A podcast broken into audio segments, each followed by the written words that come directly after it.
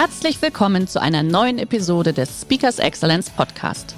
Der heutige Podcast wurde im Rahmen eines unserer Live-Events aufgezeichnet. Hier ein Tipp zum Beginn der heutigen Folge. Schau doch gerne mal auf unserer Excellence Academy vorbei. Hier findest du rund um die Uhr eine große Auswahl an exklusiven Online-Videokursen von hochkarätigen Speakern. Den Link dazu findest du in der Beschreibung. Jetzt aber viel Spaß beim Anhören was er nicht dazu gesagt hat und was äh, die Serben nicht erfahren haben, ist, dass das Flugzeug organisiert und finanziert war von der Europäischen Union. Das heißt, die Europäische Union macht schon sehr vieles am Balkan, führt eben jetzt auch äh, Beitrittsgespräche, führt weitere Vertiefungsgespräche mit anderen Ländern des Westbalkan. Herzlich willkommen beim Speakers Excellence Podcast.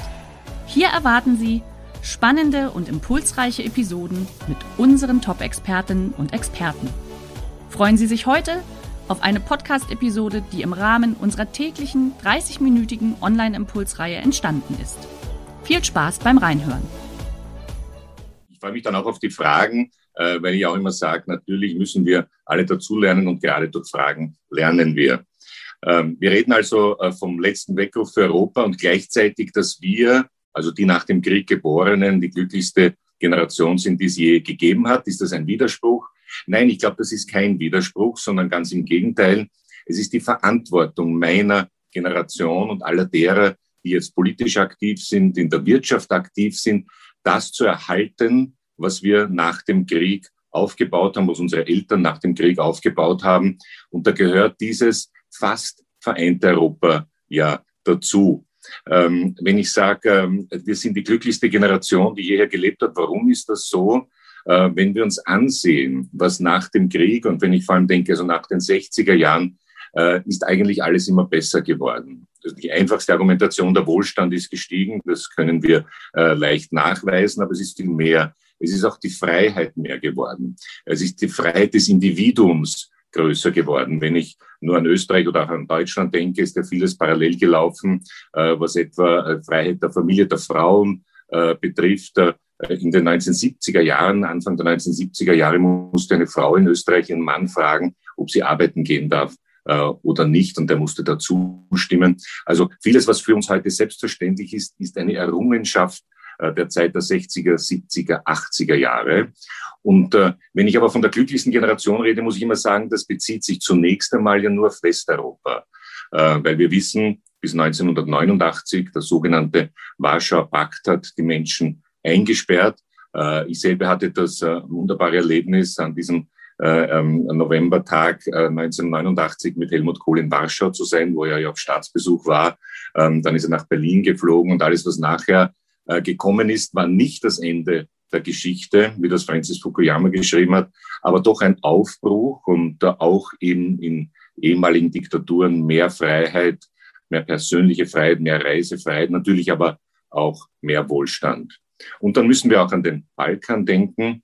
Äh, die Jugoslawienkriege haben bis 2001 gedauert, zehn Jahre lang, äh, bis 2001 mit schrecklichen äh, Vorkommen, Srebrenica, Kosovo-Krieg. Ähm, und da haben wir auch wieder gesehen, wie klein Europa ist und wie sehr die Geschichte verwoben ist. Wenn ich an diesen Grünen Parteitag 1999 erinnere, ähm, wo Joschka Fischer ja mit dem Farbbeutel äh, getroffen wurde. Warum? Er hat damals gesagt, äh, sinngemäß, äh, Auschwitz ist unvergleichbar, aber wenn wir jetzt sehen, was am Balkan passiert ist, dann müssen wir verhindern, nie wieder Krieg, nie wieder Völkermord. Und da gab es Leute, die der Meinung waren, die Deutschen dürften nie wieder am Balkan kriegerisch eingreifen. Er war der Meinung, die NATO müsse das machen. Aber auch hier haben wir gesehen, wie eng alles verwoben ist. Und wenn wir eben von der glücklichsten Generation widersprechen, das gilt eben für Menschen, die dort gelebt haben, erst danach, weil dies eben 2001 äh, diese Kriege waren. Ich selbst sitze im österreichischen Nationalrat neben einer grünen Abgeordneten, die als Kind aus Travnik fliehen musste, muslimische Familie, äh, weil sie dort von den Serben verfolgt wurden und dann äh, in Österreich neu beginnen konnte. Auch da sehen wir wieder, wie eng Geschichte verwoben ist.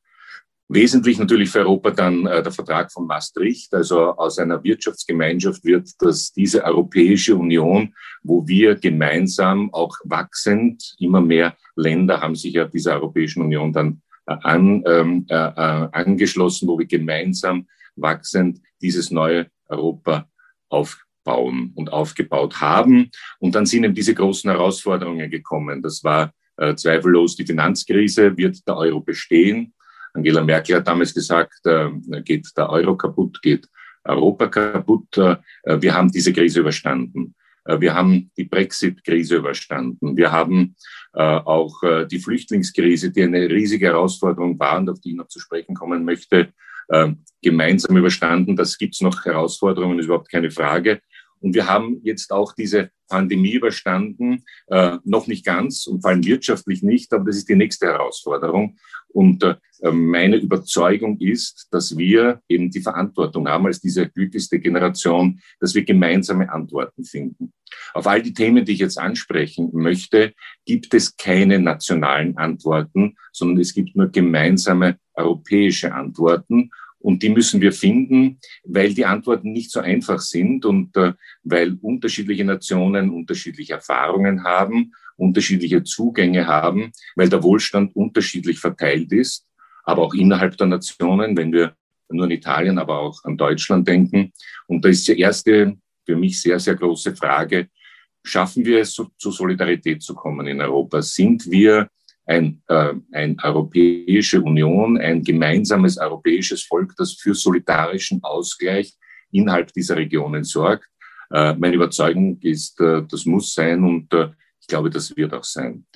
Die ganz große Herausforderung neben der Wirtschaftskrise, aber das ist ja miteinander verbunden, äh, ist natürlich die Klimakrise. Da hat Europa schon Antworten gefunden mit der Klimaneutralität bis 2050. Auch jetzt mit diesen 750 Milliarden, da soll ja ein Drittel auf jeden Fall für Klimaprojekte verwendet werden. Ich glaube, die Herausforderung ist erkannt. Und auch da ist es selbstverständlich, dass ein Land, und sei es auch ein sehr großes wie Deutschland, alleine handelt, würde das das Klima ganz sicher nicht retten. Wenn wir Europäer gemeinsam handeln, dann haben wir es auch noch nicht gerettet. Aber das ist eben die nächste Frage, sind wir stark genug, die, die anderen großen Mächte davon zu überzeugen, Amerika äh, hat einen neuen Präsidenten und sieht Gott sei Dank das Klimathema wieder anders als äh, Donald Trump. Ähm, in China gibt es zweifellos äh, große Herausforderungen, aber auch schon große Bemühungen. Und auch hier sehen wir wieder, es kann nur gemeinsam funktionieren, aber gemeinsam, wenn wir als Europäer gemeinsam auftreten. Die nächste Punkt ist die Frage des Friedens. Und das ist etwas, wo ich auch immer persönlich sage und das ist etwas, wo ich mich wirklich noch gut erinnere. Ich hatte die Chance im Jahr 1981 als Österreicher damals schon bei der Europäischen Kommission ein Internship, ein Volontariat zu machen. Also für, wir waren noch lange nicht Mitglied der, der Europäischen Gemeinschaft und deswegen war das allein für mich schon aufregend. Und da sind wir 25-Jährigen manchmal am Abend zusammengesessen, ähm, aus äh, allen Teilen Europas, es waren sogar Osteuropäer dabei und haben natürlich ähm, unseren Spaß gehabt, Freude gehabt, haben viel gearbeitet auch. Und manchmal ist sowas aufgeblitzt wie, äh, möglicherweise haben unsere Väter wortwörtlich aufeinander geschossen. Wenn der Deutsche, Italiener, Österreicher, äh, Polen, Italiener zusammensitzen, dann war das für uns ein Thema. Es hat nicht unsere Diskussionen beherrscht, aber es war auch ein Thema. Und da bin ich auch überzeugt davon, werden wir den Frieden erhalten. Ich bin sicher, wir können ihn erhalten, aber auch das nur gemeinsam, weil die Herausforderungen bestehen. Was ist mit den Großmächten? Donald Trump hat eindeutig äh, gesagt, ähm, die Europäer sollen sich selber um ihre Sicherheit kümmern und immer mehr Geld für die NATO gefordert. Ähm, China tritt als großer Player auf. Ähm, welche Herausforderungen bietet das und was heißt das äh, für Russland? Äh, wir wissen, der Krieg, der befürchtet war, und ich erinnere mich selbst, 1987 gab es einen großen, ähm, ein, ein großes Manöver in Deutschland, wo Deutsche und Franzosen gemeinsam gegen einen möglichen Angriff aus dem Osten, äh, nämlich einen Panzerangriff durchs Donautal geübt haben. Keka Spatz hat das damals geheißen. Ähm, das halten wir heute nicht für wahrscheinlich, dass, dass russische Panzer durchs Donautal kommen. Übrigens kleine Anekdote, das war damals ähm, interessant, weil ich den äh, Bundeskanzler Kohl bei einem Hintergrundgespräch gefragt habe, äh, sagen Sie, ähm, Sie üben da, dass Sie sozusagen über österreichisches, also neutrales Gebiet im Osten vordringen, um russische Panzer abzuhalten. Und er hat sehr eindeutig und äh, so wie Kohlhalter war gesagt, Sie wissen schon, ist Sicherheit garantiert. Das ist nicht Ihr Bundesheer. Schauen Sie sich Ihr Bundesheer an. Das sind wir, das sind die NATO. Das war für mich äh, nicht einfach zu schlucken. Ich durfte es natürlich auch nicht berichten, weil es ein Hintergrundgespräch war.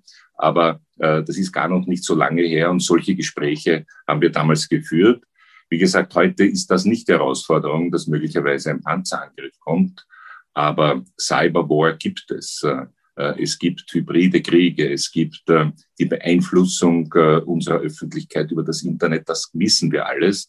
Ähm, und auch das werden wir nur gemeinsam schaffen. Die nächste Herausforderung, und da müssen wir direkt hier bei uns hereinschauen, innerhalb der Europäischen Union, das ist der Rechtsstaat. Was ist denn der Sinn der Europäischen Union? Was ist denn der Sinn des gemeinsamen Europas? Ähm, es ist zunächst das, was in der Vorläuferorganisation äh, vor genau 70 Jahren übrigens in der, im Vertrag von Paris äh, in der Europäischen Gemeinschaft und für Kohle und Stahl festgelegt wurde, äh, nämlich gemeinsames Wirtschaften, damals auch gemeinsam auf mögliche Rüstungsgüter aufpassen, diese gemeinsam betreiben. Aber die Europäische Union ist nicht nur eine Friedensunion, sondern eine rechtsstaatliche Union. Rechtsstaat ist ein ganz wesentlicher Punkt. Und wenn wir nach Ungarn, wenn wir nach Polen schauen, wenn wir sehen, wie die Justiz dort schon beeinträchtigt wird, äh, wie es Regierungschefs gibt, die sich darum nicht kümmern, wie auch die Medienfreiheit beeinträchtigt wird, äh, dann sehen wir, dass wir das auch schon innerhalb der Europäischen Union haben und dass wir das nicht zulassen können und dass das auch eine Herausforderung ist, der wir nur gemeinsam werden begegnen können. Und da komme ich auf einen weiteren Teil Europas zu sprechen, äh, und das ist der Balkan.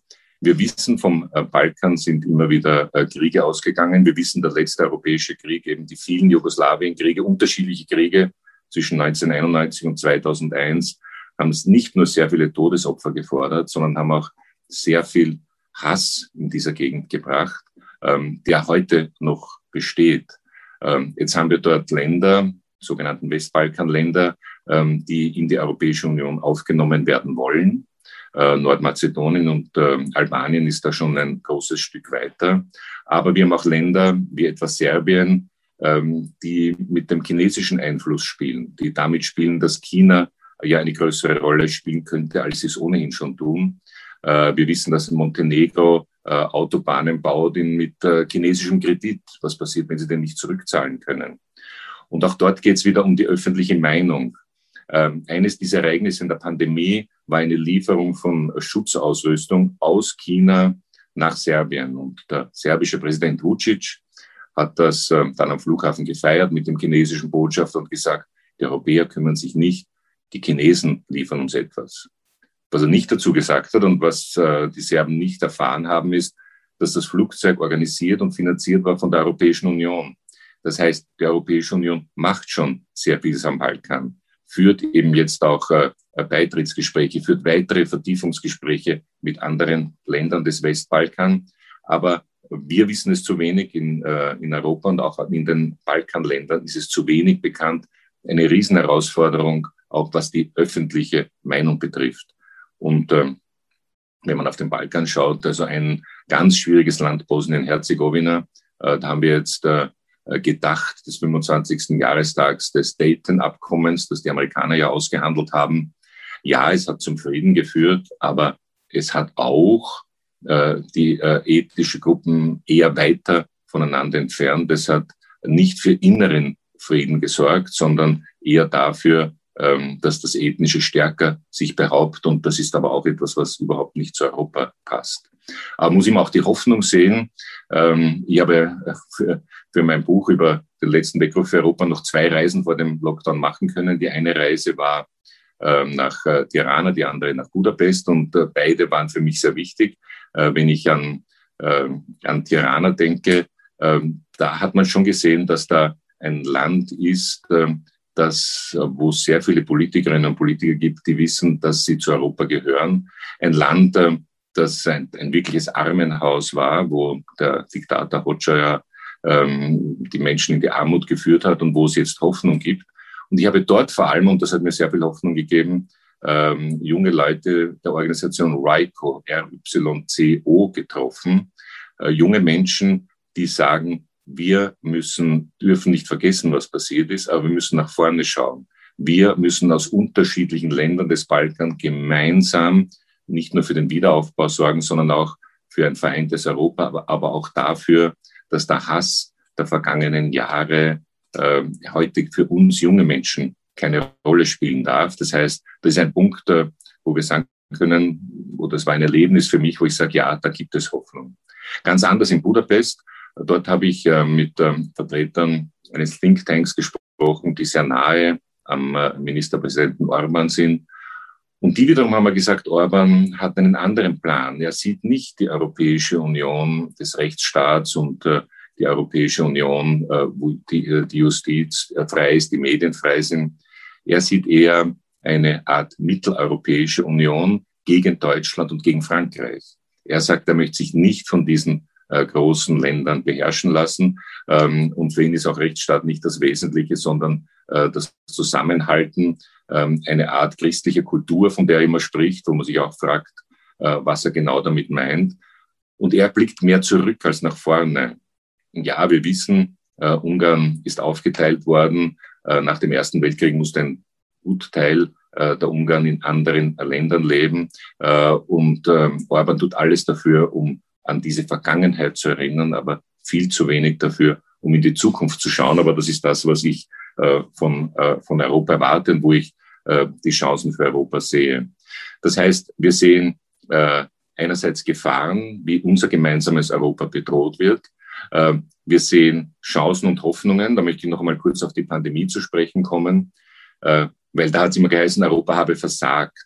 Ähm, so ist es ja nicht. Äh, wir wissen aus Protokollen, die Reuters veröffentlicht hat, dass man zu Beginn der Pandemie in Brüssel ähm, sind die Minister und die äh, führenden äh, Beamten der Länder zusammengesessen und die haben aber gesagt, Gesundheit ist eine nationale Angelegenheit, das werden wir national lösen. Und wir haben jetzt gesehen, es ist aber nicht national lösbar, es ist nur gemeinsam lösbar. Das heißt, auch wenn wir aus der Pandemie lernen, dann lernen wir, dass es nur das gemeinsame Europa gibt, das dieses schaffen kann. Und äh, ein, ein, ein sehr schönes Zitat möchte ich Ihnen äh, zum Schluss noch äh, präsentieren. Ein schönes Zitat, weil es äh, mich so bewegt, weil es von einem Engländer ist. Also es wurde vor dem äh, Brexit geschrieben, aber es beschäftigt sich mit der europäischen Identität. Und ich glaube, das ist auch etwas, ähm, worauf äh, wir nicht stolz sein können, weil es, äh, wir haben ja nichts dafür getan, aber was uns die Zuversicht geben kann, dass in Europa sehr viel erreicht wurde. Äh, vielleicht ein Blick nochmal äh, zurück, ähm, seit sich äh, Europäer, seit sich Menschen in Europa angesiedelt haben, kam es immer wieder zu Auseinandersetzungen. Und wir wissen auch, seit Menschen in Europa sesshaft wurden, wurden auch Kriege geführt. Ähm, da gibt es in der Pfalz den Ort Herxheim, wo man 5000 Jahre alte Ausgrabungen gefunden hat, wo sich die Menschen wortwörtlich den Schädel eingeschlagen haben. Äh, das gibt's hier in Österreich an, an, der, an der Zeier, das ist ein Fluss in Niederösterreich. Und viele andere, ähm, viele andere äh, Orte gibt's auch, wo man sehr weit zurückverfolgen kann. Seit ähm, äh, Europa Menschen leben, führen sie miteinander Krieg. Aber wir wissen auch, äh, es gibt die Zeit der Aufklärung, es gibt die Zeit, wo die Menschen draufgekommen sind, was Vernunft ausmachen kann. Und äh, wir kennen aber auch dann äh, die Rückfälle, also die Aufklärung allein hat noch nicht Frieden und Freiheit nach Europa gebracht. Aber und deswegen möchte ich Ihnen noch dieses äh, Zitat vorlesen, weil es so schön ist. Ähm, es ist vom Banker Stephen Green. Er wurde 1948 geboren und er hat 2015 ein Buch geschrieben, das heißt European Identity. Also das allein fand ich schon faszinierend, ähm, dass ein Engländer ein Buch über europäische Identität schreibt. Ähm, er hat unter anderem, ähm, war er auch Minister in der Regierung Cameron, er hat als Banker in Asien gearbeitet, also ähm, äh, er ist äh, auch, ähm, ich glaube, äh, geweihter Priester auch, also er hat einen wirklich sehr äh, breiten Erfahrungsschatz und äh, sich sehr viel mit dem Thema beschäftigt. Wenn ich das nur zum Schluss vorlesen darf, weil es für mich so faszinierend ist und so vieles über Europa sagt. Europa hat gemeinsame Interessen und wesentliche Werte, die durch die Jahre der Geschichte hart erobert wurden. Diese gemeinsamen Werte sind Teil der europäischen Botschaft. Andere Schichten der Identität, die auf Geschichte, Kultur und Sprache beruhen, werden weiter national, regional oder lokal definiert werden und sind auch fundamental für das Selbstverständnis der Europäer. Diese gemeinsamen Werte der Europäer sind das Erbe von Ideen, die so überragende Persönlichkeiten wie Galileo, Erasmus, Descartes, Locke, Hume, Kant, Hegel, Darwin und viele andere erdacht haben. Aus den unterschiedlichen Perspektiven und ausgehend von vielen schmerzhaften Fehlentwicklungen und falschen Abzweigungen, die wir Europäer über Generationen gemacht und genommen haben, ist etwas grundsätzlich Bedeutendes für die Welt des 21. Jahrhunderts entstanden. Eine Verpflichtung für Rationalismus, Demokratie, individuellen Menschenrechten und Verantwortungsbewusstsein, Rechtsstaat, sozialem Mitgefühl und einem Verständnis für die Geschichte als dynamisch, offen und fortschrittlich. Und das verdient unsere Loyalität. Das ist die Basis für einen europäischen Patriotismus. Wie gesagt, geschrieben von einem Engländer und schöner kann man es nicht ausdrücken. Es gibt diesen europäischen Patriotismus. Und wenn wir keinen anderen Grund dafür finden, dass wir den für richtig und notwendig erhalten, dann eben die Überzeugung, dass diese Herausforderungen, die auf uns zukommen und die wir ja jetzt gerade spüren im Zug der Pandemie, im Zug der Wirtschaftskrise, im Zug der Klimakrise, dass wir sie nur gemeinsam als Europäer, gemeinsam aber auch gegenüber anderen großen äh, Weltmächten vertreten werden können, wenn wir eben einig auftreten. Da sind wir ein großes Stück entfernt, aber, und da bin ich wieder äh, beim Beginn, äh, das ist unsere Verantwortung. Wir die glücklichste Generation haben erlebt, was für Chancen wir auf diesem Kontinent gehabt haben und welche Chancen wir noch immer haben. Wir haben die Verpflichtung, dass wir das für unsere Kinder und Enkelkinder und die nachfolgenden Generationen sichern. Und äh, dazu will, ich beitragen, darüber will ich reden und äh, dafür möchte ich auch so viele Menschen wie möglich begeistern. Vielen Dank und jetzt freue ich mich auf Ihre Fragen. Dankeschön. Super, vielen, vielen Dank. So, jetzt bin ich wieder bei Ihnen, Herr Dr. Brandstätter. Ja. Heute ist Hallo. es wirklich ganz verrückt mit, mit der Technik. Also vielen, vielen Dank für Ihren Impuls an der Stelle und ich habe auch gerade den Zuspruch schon bekommen gehabt. Äh, ein, äh, viel, danke für das eindeutige proeuropäische Votum. Das ist heute nicht mehr selbstverständlich, äh, sage ich jetzt mal an der Stelle. Ja, das ist in der Tat nicht selbstverständlich. Und Herr Dr. Brandstätter, wenn Sie sagen, wir, die Generation, die jetzt gerade am Brücker sind, wir sind verantwortlich dafür. Ähm, was können wir denn im Einzelnen, sage ich jetzt auch mal, tun? Nur nicht auf politischer Ebene, sondern wir als einzelne Bürger auch. Was ist da denn Ihr Tipp? Ähm, es gibt jetzt, und ich finde das äh, sehr wichtig, ja, eine europäische Initiative. Ähm, das kann man auf der, auf der Website der EU-Kommission sich anschauen, äh, wo alle Menschen jetzt Vorschläge machen können. Äh, das ist überhaupt etwas, wir, wir haben ja diese riesige Chance der sozialen Medien. Äh, wir beklagen oft, äh, dass in den sozialen Medien Unsinn verbreitet wird, bis hin zu Hass verbreitet wird. Ja, das mag schon sein.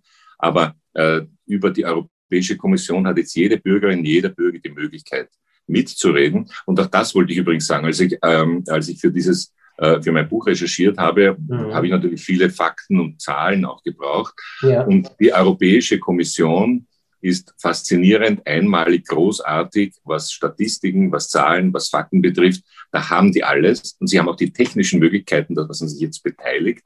Und ähm, ich habe ein sehr langes Gespräch mit dem österreichischen Kommissar, mit dem äh, Gio Hahn, Johannes Hahn, äh, mhm. geführt und habe ihm das auch gesagt. Ich finde es großartig und bitte, ähm, äh, mehr, mehr kann man das nicht loben. Aber ja. was mir abgeht, und zwar von der Website bis zu manchen Politikerinnen und Politikern auch, ich spüre überhaupt keine Emotion.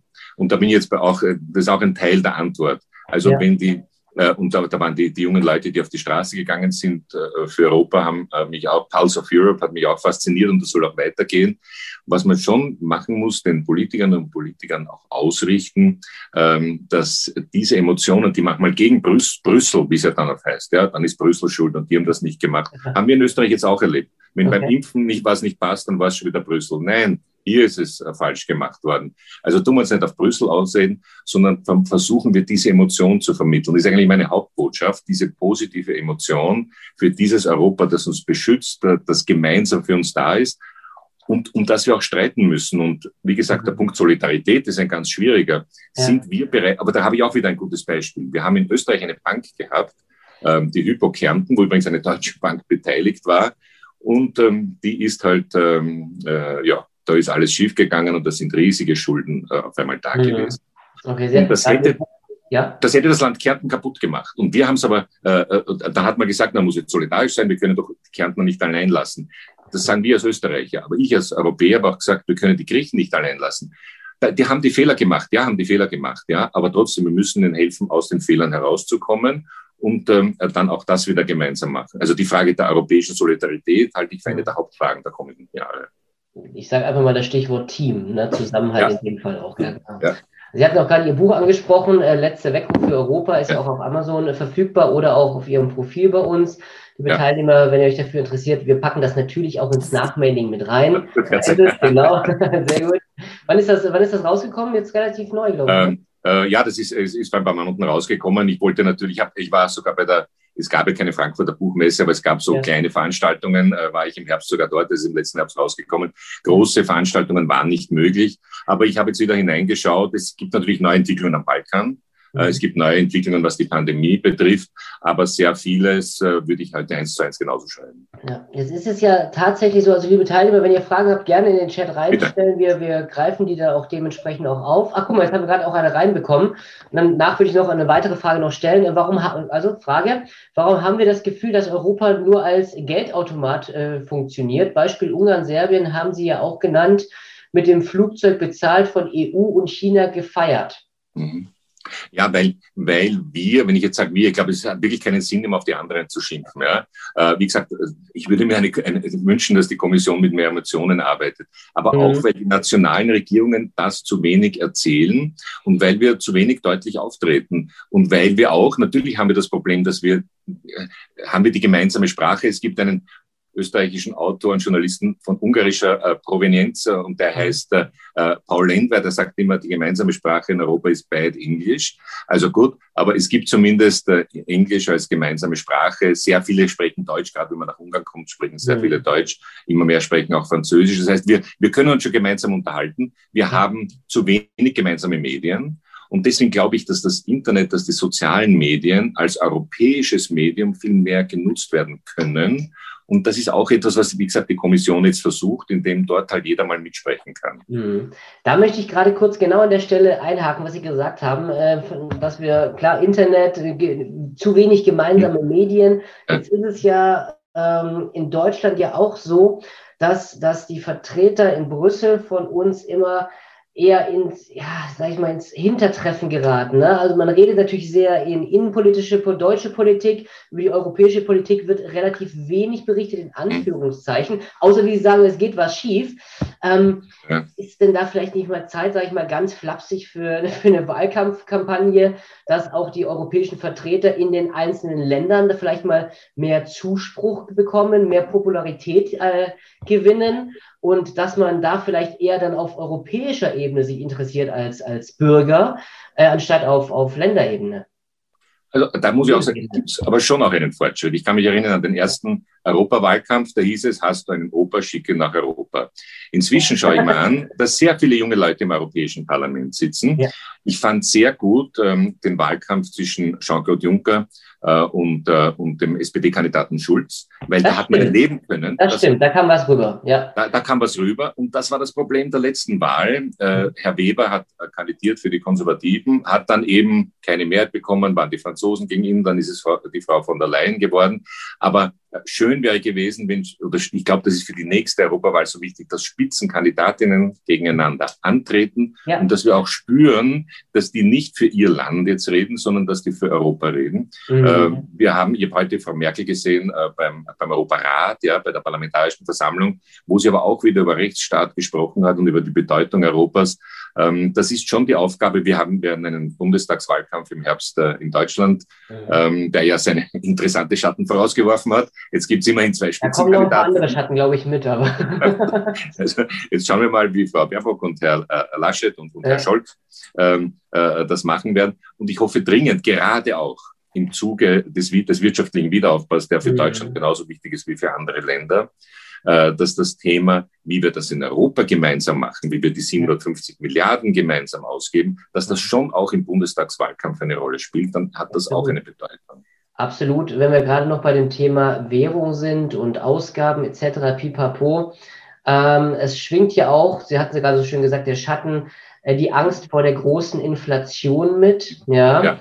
Jetzt natürlich gerade äh, jetzt äh, in, in, Deutschland vor allen Dingen kriegen wir das natürlich mit. Wie sehen Sie das auf europäischer Ebene?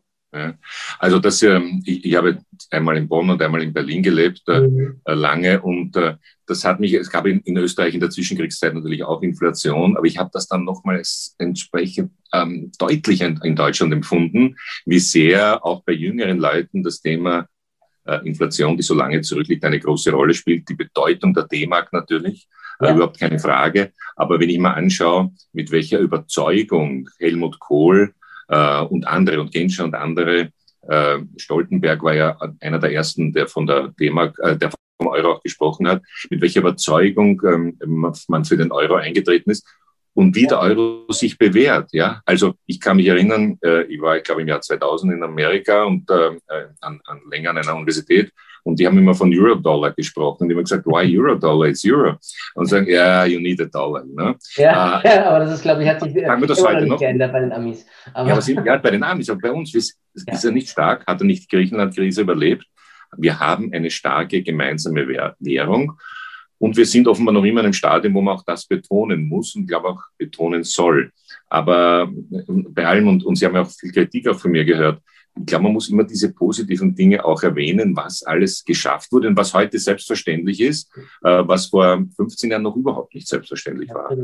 Also es geht voran, auch wenn es manchmal man, man sich merkt oder man denkt in kleinen Schritten, aber mhm. peu à peu oder mühsam ernährt sich das Eichhörnchen, ja. sage ich jetzt mal. Und das ist genau. wirklich schön, mal was Positives auch zur, zur EU, zu Europa zu hören. Deswegen vielen, vielen Dank, Herr Dr. Brandstetter, dass Sie sich heute auch die Zeit genommen Danke. haben aus Wien. Und dann sage ich an der Stelle erstmal liebe Grüße nach Wien, bleiben Sie gesund, liebe okay. Grüße an jeden Ort, der gerade heute dazugeschaltet ist. Gesund bleiben, Abstand halten genau. und bis morgen. Ciao, ciao. Wiedersehen. Schön, dass Sie in diese Podcast-Episode reingehört haben. Weitere Informationen zu unseren Expertinnen und Experten finden Sie in den Show Notes. Wenn Ihnen unsere Podcast-Reihe gefällt oder Sie haben Wünsche und Anregungen, freuen wir uns auf Ihren Kommentar.